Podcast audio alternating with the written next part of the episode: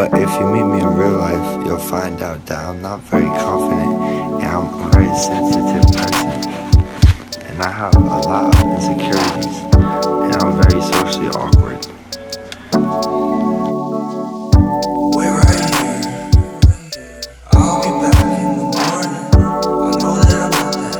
To you, but to me, girl, you're so much more than gorgeous.